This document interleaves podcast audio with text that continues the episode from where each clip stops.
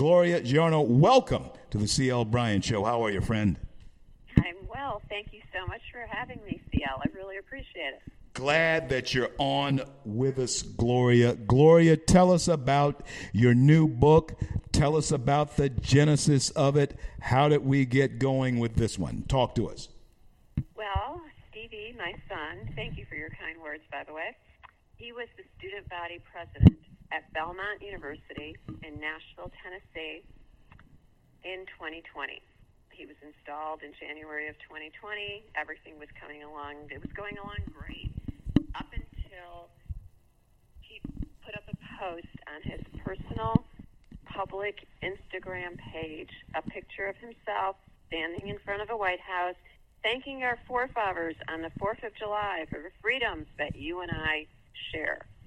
Well, about 300 comments came in, and mostly negative, a lot of them from students telling my son he should kill himself, calling him a racist, and accusing him of celebrating a covertly racist holiday, the 4th of July. Wow. Wow. Wow. Are you sensing in uh, your children or people, young people, your your son's age, are you sensing then a diminishing uh, dilution of the the patriotic, the American patriotic spirit? Spirit. How are you how are you de- de- deciphering that?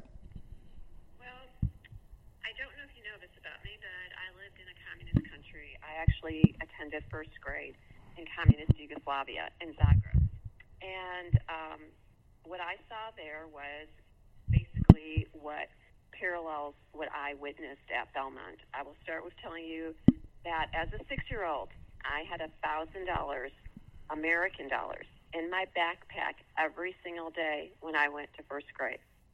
And I had that with me in case of civil unrest in Yugoslavia. I knew exactly which cab to get into, exactly where to tell that cab driver to take me to and I knew that thousand dollars would get me to the border of Yugoslavia and Italy, where my aunt would meet me and my parents would come when they were able to. I also knew that every day on my walk to school, when I saw that police officer standing on that corner, he was not there to protect me. He was not there to make sure that I was not kidnapped or anything happened to me or injured in any way. He was there strictly to protect the communist regime and Josip Tito, who was the dictator at the time. So, what I witnessed with what you, you're asking me about young people, what I'm seeing, what happened to Stevie at Belmont University, parallels my experience. My son was silenced, just like I was silenced, and everyone who lived or lived in a communist country was silenced. My son's voice was never heard at Belmont. He went to administration. He did everything the handbook required him to do when he got the threats on email, when he got the threats over, you know, the phone, everything. And unfortunately, no one in administration, no one in staff, no one in his fraternity, no one wanted to help our son. The only thing that Belmont had to say to me was, Are you going to be suing our school? Wow. Wow. That so so their concern was a lawsuit. N- not not not the freedoms that they were trampling upon. Let me ask you this, Gloria. I think uh, you, are the perfect candidate to ask this. You're a first generation American, which of course means that your parents came here as legal immigrants. Uh, let let me ask you this then about the, the feeling that you get transitioning just a bit. We're going to get give you a chance to tell everybody how to get a hold of your book and all of that. But I, I want to hear this from you, being the child of legal immigrants. How does it make you feel then? How does it make you feel uh, the way uh, our uh, borders are being uh, handled and conducted by this administration? Talk to us.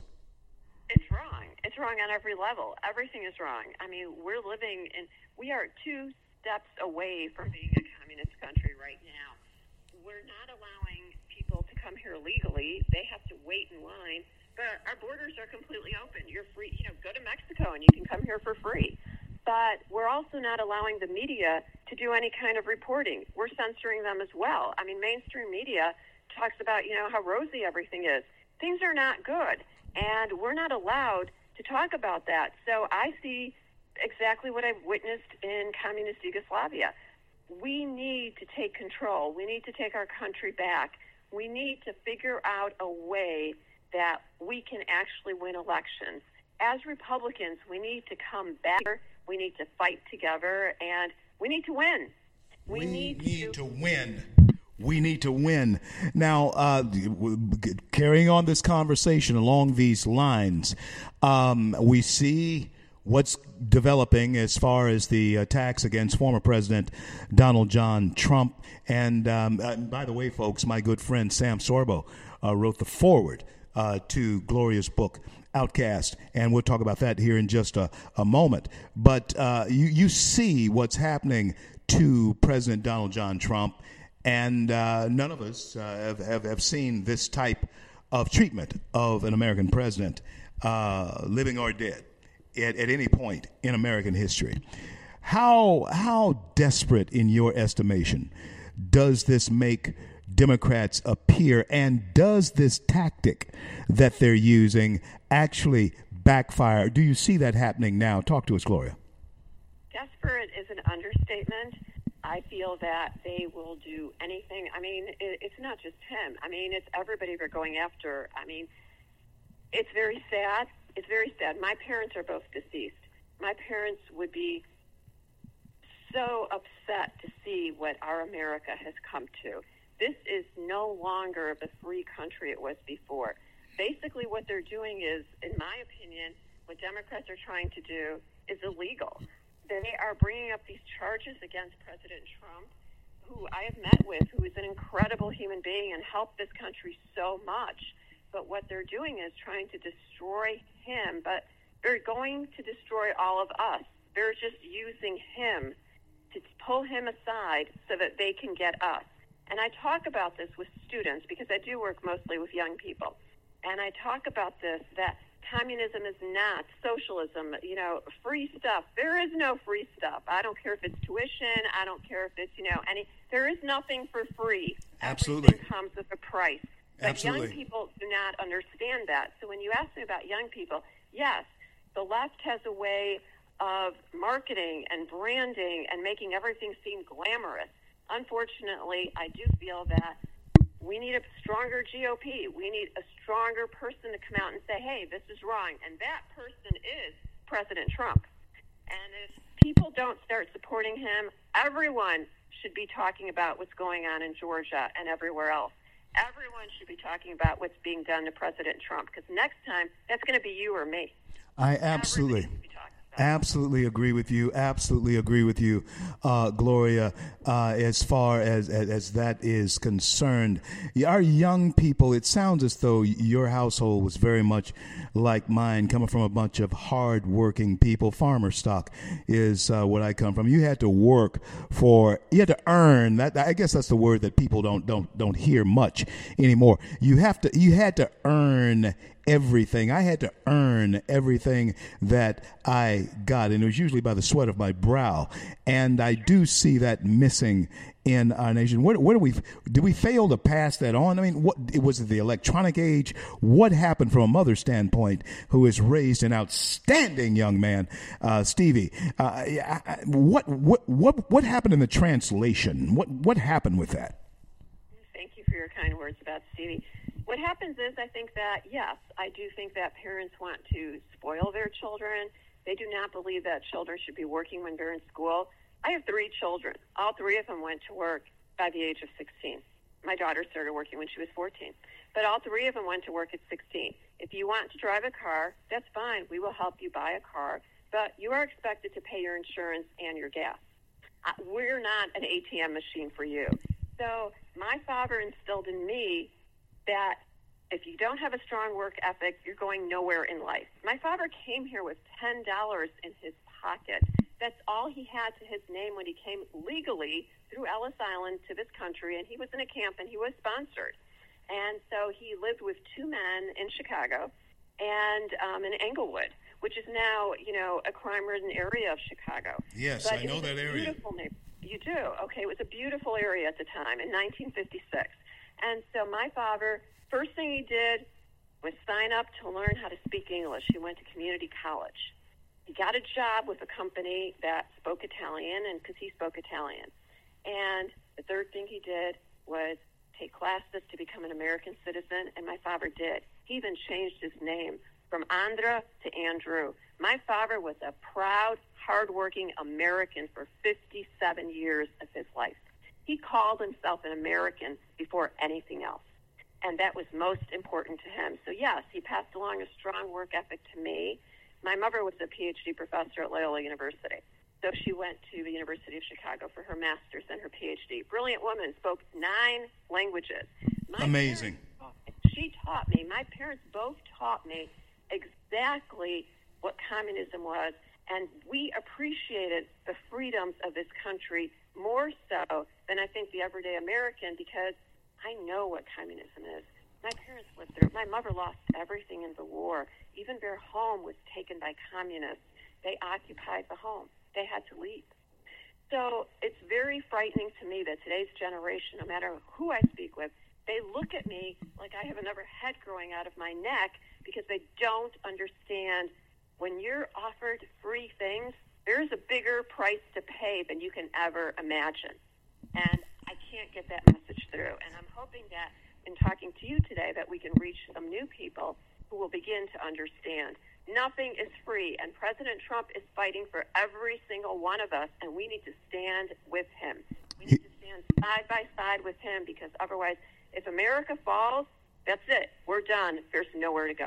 There is nowhere to go. Where do people go if America goes away? Not only is there not any free stuff, Americans, there is no such thing as equal outcome.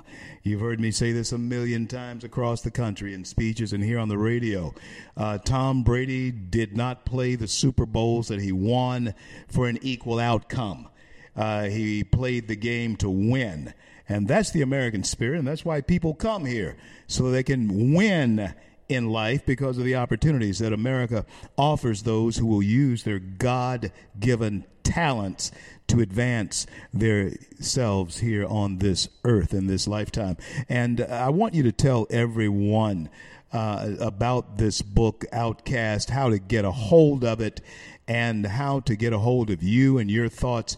I'm telling you, you have really represented yourself very well. I see very clearly now how, where, and, and Stevie gets uh, his grounding from. It's from his parents, and folks, that's the way it's. That's the way it should be okay? Not from this government building if you're sending your kids to public school. You send your kids to a government building every day, and you don't pay attention to what they're learning there and you find out that hey, they're teaching the kids there to teach uh, or to treat kids like Stevie Giorno like an outcast. When do you wake up from that? When when are you going to wake up from that? Uh, tell everybody how to get a hold of the book that every one of you, I'm telling you, you should go ahead, get it, read it, and how can they help you if they're so inclined, Gloria? Well, Outcast have a radical left try to destroy a young conservative is available on Amazon, Barnes and Noble, where all books are sold. It's very easy to get.